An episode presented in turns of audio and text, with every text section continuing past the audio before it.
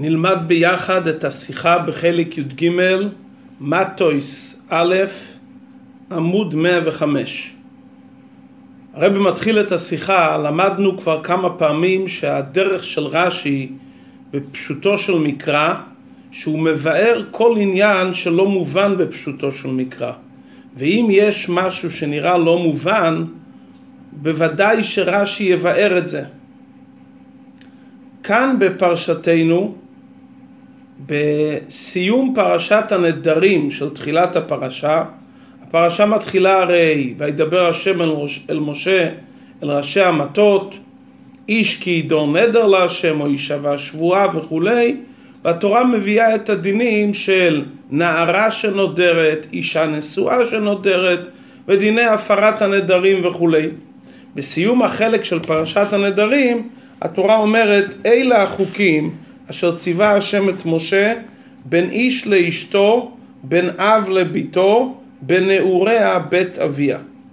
שואל הרב לכאורה התוכן של הפסוק הזה זה סיכום קצר של דיני הנדרים. לכאורה הדבר הראשוני שהיה צריך לומר בדברי הסיכום את נקודת עניין הנדר, שמה?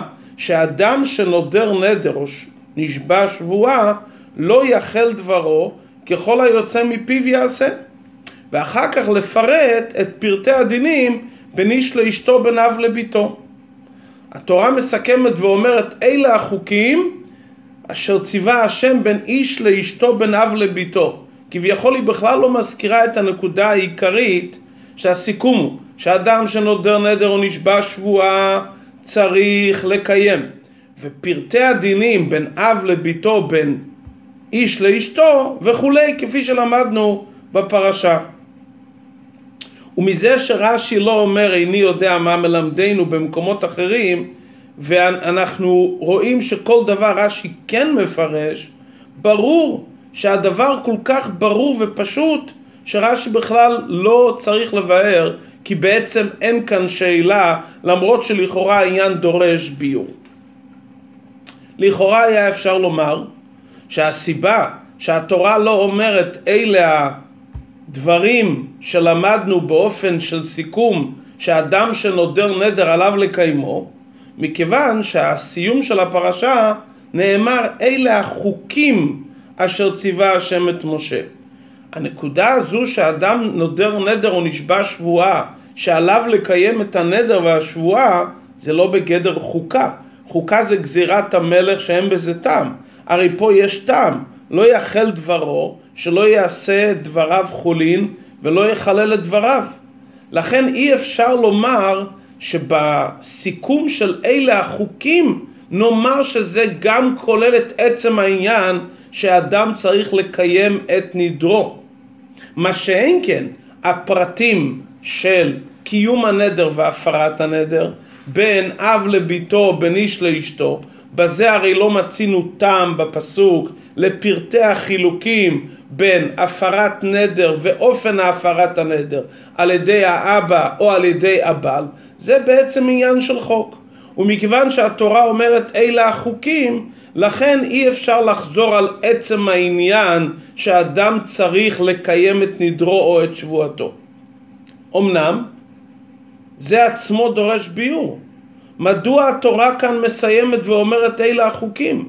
מדוע התורה לא אומרת אלה הדברים שדיבר משה על בני ישראל, שאדם עליו לקיים נדר וגם פרטי הדינים בין אב לביתו, בין איש לאשתו. מדוע התורה כותבת אלה החוקים ולכן אנחנו מבארים שחוק זה רק פרטי הפרת הנדרים והשינויים בין אב לביתו, בין בעל לאשתו, ומדוע התורה לא מזכירה את כללות עניין הנדרים כסיכום הפרשה של עניין הנדרים. ואת זה רש"י לא מבאר לחלוטין. חייבים לומר שבפשוטו של מקרא הדבר מובן מעצמו עד שרש"י צריך לבאר בכלל את העניין. ממשיך הרב בסעיף ב' ועומד. הביאור בזה מובן בפשטות. עצם העניין שהאדם נודר נדר צריך לקיים את דיבורו, לא צריך על זה פסוק מיוחד. זה דבר שהשכל הפשוט מחייב. יותר מזה, זה נכלל בעניין של מכלל מדבר שקר תרחק. ומצינו כבר בתורה לפני זה פעמים רבות שנדרו נדרים או נשבעו שבועה וקיימו את זה. מתחיל מיעקב אבינו וידע יעקב נדר והקדוש ברוך הוא אמר לו אשר נדרת לי שם נדר אתה קום צא מן הארץ וכמו שרש"י מבאר שמה נדרת וצריך אתה לשלמו להביא קורבן. אותו דבר מצינו את עניין הנדר בתורה בדיני נזיר. התורה אומרת איש כי יפלי נדר בערכך נפשות להשם זה בדיני ערכין. ועל דרך זה בדיני נזיר התורה אומרת איש כי יפלי לנדור נדר והתורה בשני המקומות הללו של דיני ערכין וחרמין או בדיני נדרים של נזיר התורה לא אומרת שהוא צריך לקיים את העניין. התורה מדברת את פרטי הדינים של נזיר ועל דרך זה התורה קובעת בדיני ערכין וחרמין את הסכומים השונים של הערכין. מדוע? כי העניין הזה שאדם עליו לקיים את נדרו זה דבר שהוא פשוט בפשטות. נדרת נדר, עליך לקיים את הנדר. לא צריך פה איזה עניין של חידוש שהתורה תאמר.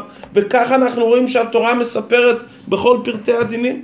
רק עכשיו קראנו בפרשת חוקת, וידר ישראל נדר להשם, והחרמתי את עריהם. בנוגע למלחמה עם הכנענים, ובני ישראל קיימו את הנדר כפי שמסופר בהמשך הפרשה, ויחרם אתם ואת עריהם. זאת אומרת שהעניין הזה של נדרים היה ידוע לבני ישראל עוד לפני שנאמרה הפרשה של פרשתנו, החילוק בין אב לביתו ובין איש לאשתו. העניין הזה היה ידוע. ואם כן, זה שהתורה כאן בפרשתנו מתחילה את דבריה ואומרת איש כי ידור נדר להשם או יישבע שבועה לא יחל דברו ככל היוצא מפיו יעשה, התורה לא באה להשמיע לנו חידוש שלא ידענו על זה מעולם. התורה כביכול כפתיח לחידוש של הפרשה. שמה החידוש של הפרשה?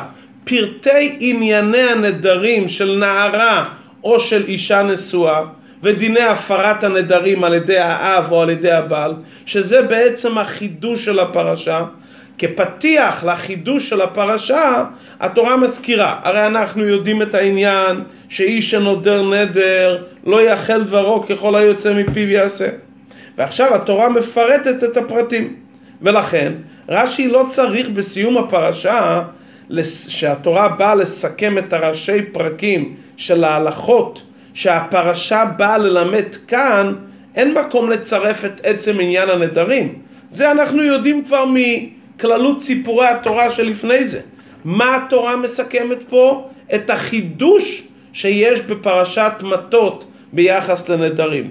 אם כן התורה מסכמת ואומרת אלה החוקים שהתחדשו בפרשתנו, די כחוקים, פרטי שינויי הנדרים בין נערה לבין אישה נשואה והפרת הנדרים, בזה התורה מסכמת. ורש"י לא צריך לבאר את זה מכיוון שהדבר ידוע ומפורסם שאדם שנדר נדר מקיים את הנדר זה כבר נכתב בתורה כמה פעמים בפשוטו של מקרא ואין צורך לחדש את עצם קיום הנדר ולא זה החידוש של פרשתנו שרק על זה נאמר אלה החוקים. בסעיף ג' הרב ממשיך ואומר על פי זה יומתק בתחילת הפרשה. כתוב וידבר משה אל ראשי המטות חלק כבוד לנשיאים ללמד אותם תחילה. מדוע זה נאמר כאן? אומר רש"י לימד אותנו שהפרת נדרים יכולה להיות ביחיד מומחה ואם אין יחיד מומחה מי מפר שלושה אדיוטות. מזה שהפרשה אומרת ראשי המטות מובן שיש פה דין מיוחד שראשי המטות יש ביכולתם להפר נדרים. אבל מאיפה אנחנו יודעים שהכוונה כאן על הפרת הנדרים? הרי הפרשה לכאורה מדברת בעניין הנדרים. רש"י אומר מכאן אנחנו למדים שהפרת נדרים זה על ידי יחיד מומחה או על ידי שלושה אדיוטות. לפי דברינו הדברים מובנים מאוד. הרי הפרשה שלנו לא באה ללמד את העניין שאדם צריך לדור נדרים וצריך לקיים את הנדרים. זה אנחנו יודעים מאז. מה החידוש של הפרשה שלנו? באיזה אופן האב או הבעל מפר את הנדרים. זה שאם אישה נודרת נדר או נערה נודרת נדר היא צריכה לקיים את הנדר זה לא החידוש של פרשתנו כי אין בזה לגמרי חידוש זה ברור שמי שנודר נדר, לא משנה אם זה אדם מבוגר או נערה או אישה נשואה, עליה לקיים את הנדרים. מה, מה ההבדל בינה לבין אדם רגיל? מה החידוש של הפרשה שלנו? דיני הפרת הנדרים על ידי החתן או על ידי הבעל. ומכיוון שעיקר החידוש בפרשתנו זה אופני הפרת הנדרים, אומר רש"י, אם זה החידוש בפרשתנו, כמו שרואים בפשוטו של מקרא, אז גם העניין של ראשי המטות, מה העניין העיקרי שלהם? העניין של הפרת הנדרים. עד כאן מבאר, מבאר הרב את הפרשה לפי פשוטו של מקרא, מדוע לא היה צריך להמר עניין, עצם עניין שמירת הנדרים. בסיום השיחה בסעיפים האחרונים הרב מבאר על פי פנימיות העניין. לאחרי שדיברנו על פי פשט, שמה עיקר הפרשה זה דיני הפרת הנדרים, העניין יובן על פי פנימיות העניינים ביתר שאת. ידוע מה שכתוב בירושלמי בנוגע לעניין הנדרים, לא דייך מה שאסרה לך התורה, אתה מבקש לאסור עליך דברים אחרים? מדוע אומר את זה הירושלמי? כי כל העניין של הכוונה העליונה בקיום התורה ומצוות זה לעשות לקדוש ברוך הוא דירה בתחתונים. אם כן העבודה צריכה להיות עם עניינים הגשמיים, לעשות מהם דירה להשם ולא להסתייג ולהיבדל מהם על ידי נדרים ושבועות, כי העבודה צריכה להיות עם העולם. לאידך, למדנו במשנה באבות נדרים סייג לפרישות. אדם שנודר נדר זה עוזר לו לקיים את הציווי קדש עצמך במותר לך. אם כן ממה נפשך? עלינו לנהוג כהירושלמי שלא דייך מה שאסרך תורה, ירושלמי אומר ביטמיה, אתה אוסר על עצמך עוד דברים חדשים? מספיק מה שהתורה אוסרה. שאר הדברים עליך לברר ולזכר ולהתעסק בהם. לאידך המשנה באבות אומרת נדרים סייג לפרישות. מבואר על זה בחסידות, שתלוי במי המדובר. אם מדובר על אדם טוב וישר שהולך בדרך הרצויה, עליו אומרים דייך מה שאסרך תורה. לאדם כזה אסור לנדור נדרים, מכיוון שזה מונע ממנו מלעבוד את השם ולברר את הדברים הגשמיים. אבל אם ידע איניש בנפשי שההנהגה שלו לא כדבעי, ואז יש לחשור שהדברים הגשמיים יפעלו בו ירידה רוחנית, עליו נאמר במשנה נדרים סייג לפרישות. מה התכלית? בוודאי שהתכלית זה השלב לעלות ולברר את העולם. השלב הראשוני שאדם לעיתים צריך לשלול את עצמו מדברי היתר זה רק כשאדם נמצא בכזה מצב רוחני שיש חשש שהוא ייפול על ידי ההתעסקות בדברים גשמים. אם כן, מה התכלית? התכלית לשלול ולבטל את הנדרים לחלוטין. אם כן, שהתורה מדברת בעניין הנדרים, מה שיחיד מומחה, מומחה או שלושה אדיוטות שהם בגדר בית דין, שהם נמצאים בדרגה נעלית, בוודאי שעניינם לא לקיים את הנדרים, כי בעצם אנחנו רוצים להפר את הנדרים. אנחנו רוצים שהמומחה או הבית דין יפעול עלייה באדם שנדר את הנדר, שלא יזדקק להגיע לנדרים. אם כן בוודאי שגם הפרשה כאן ראשי המטות, על מה היא מדברת? הכוח של אותם אנשים רוחניים, ראשי המטות, לעזור לאדם הפרטי, שאדרבה יגיע לכזה מצב שיהיה בו עילוי רוחני שהוא לא יזדקק להגיע לנדר אלא יפרו לו את הנדר. לכן מובן מדוע הפרשה הזאת היא נאמרת בסמיכות לכניסה לארץ. בזמן שבני ישראל היו במדבר והם היו כל כולם ניזונים מעניינים רוחניים, מן מן השמיים ומים מבעירה של מרים ולא היו צריכים לגהץ את הלבושים כי הבגדים גדלו עמהם הם היו במצב שהיו מובדלים מן העולם הם לא היו צריכים להתעסק בתוך העולם אבל עכשיו בארץ ישראל שהעבודה היא לחרישה וזריעה. וזה תכלית הכוונה דירה בתחתונים. טובה הארץ מאוד מאוד זה כל הכוונה. לכן לפני שנכנסו לארץ ישראל ולהתעסק בעבודה של בירור העולם נאמר להם בתורה את הפרשה לא של נדרים אלא פרשתנו זה פרשת הפרת הנדרים כי זה התוכן של הכניסה לארץ ישראל לברר ולזכח את ארץ ישראל ולהעלותה לקדושה ולכן העניין של הפרת הנדרים נאמר דווקא בסמיכות לכניסה לארץ ישראל ללמדנו שהתכלית להתעסק עם העולם ולא להיות בכזה מעמד ומצב שאדם יצטרך לפרוש מן העולם. מסיים הרב את השיחה אבל בפועל הפרשה מזכירה גם את עניין הנדרים איש כי ידור נדר להשם לא יאכל דברו ככל היוצא מפיו יעשה. הפרשה מדברת לא רק על הפרת הנדרים, הפרשה מזכירה גם את עניין הנדרים, וגם זה נאמר בסמיכות לכניסה לארץ. מה ההוראה מזה בעבודה רוחנית? התורה אומרת לא יאכל דברו. מה הפירוש לא יאכל דברו? לא יעשה דבריו חולין. מה שהוא אומר הוא צריך לקיים. במובן הרוחני מה הכוונה לא יעשה דבריו חולין? שאצל כל יהודי באשר הוא, גם אדם שאוחז עדיין בתחילת הדרך ועדיין לא אוחז בעבודה הרוחנית של הפרת הנדרים, הוא עדיין זקוק לנדרים, גם הוא נאמר לו בתורה לא יחל דברו, שלא יעשה דבריו חולין, שלא יהיה החולין שלו בלי קדושה. אצל יהודי אין דבר של חול, כל דבר הוא צריך להמשיך בזה קדושה.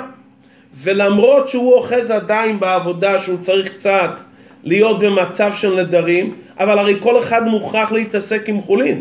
אז אומרים גם לאותו יהודי שנראה לו, ובאמת הוא נמצא בתחילת העבודה, שגם עליו להמשיך קדושה בתוך החולין. לא יחל דברו, תמשיך קדושה בתוך החולין. ומכיוון שההוראה הזאת נרמזת בנדרים, זאת אומרת שזה מתאים לכל אחד מאיתנו. גם אדם שעוד לא אוחז בדרגה הרוחנית של הפרת הנדרים, ודאי שחל עליו החיוב לא יחל דברו. שההתעסקות בדברים גשמיים לא יהיו בצד החולין, אלא שיהודי בכל דבר של חולין יכניס את העניין של קדושה עד שהחולין יהיו על טהרת הקודש. מאיפה ייקח כוח יהודי לזה שהוא נמצא עדיין בתחילת הדרך? הוא לא אוחז בדרגה של יחיד מומחה או בית דין שיש בכוחם להפר את, להפר את הנדרים ולהעלות את עולם הזה. על זה מסיים את התורה בין איש לאשתו, בין אב לביתו, מכיוון שכל אחד ואחת מבני ישראל הוא בדוגמת אשתו של הקדוש ברוך הוא וביתו של הקדוש ברוך הוא, בת, אז יש לו את החביבות המיוחדת והקדוש ברוך הוא נותן לו את הכוח לפעול את העבודה, למלות את הרצון האלוקי, לעשות לו יתברך דירה בתחתונים.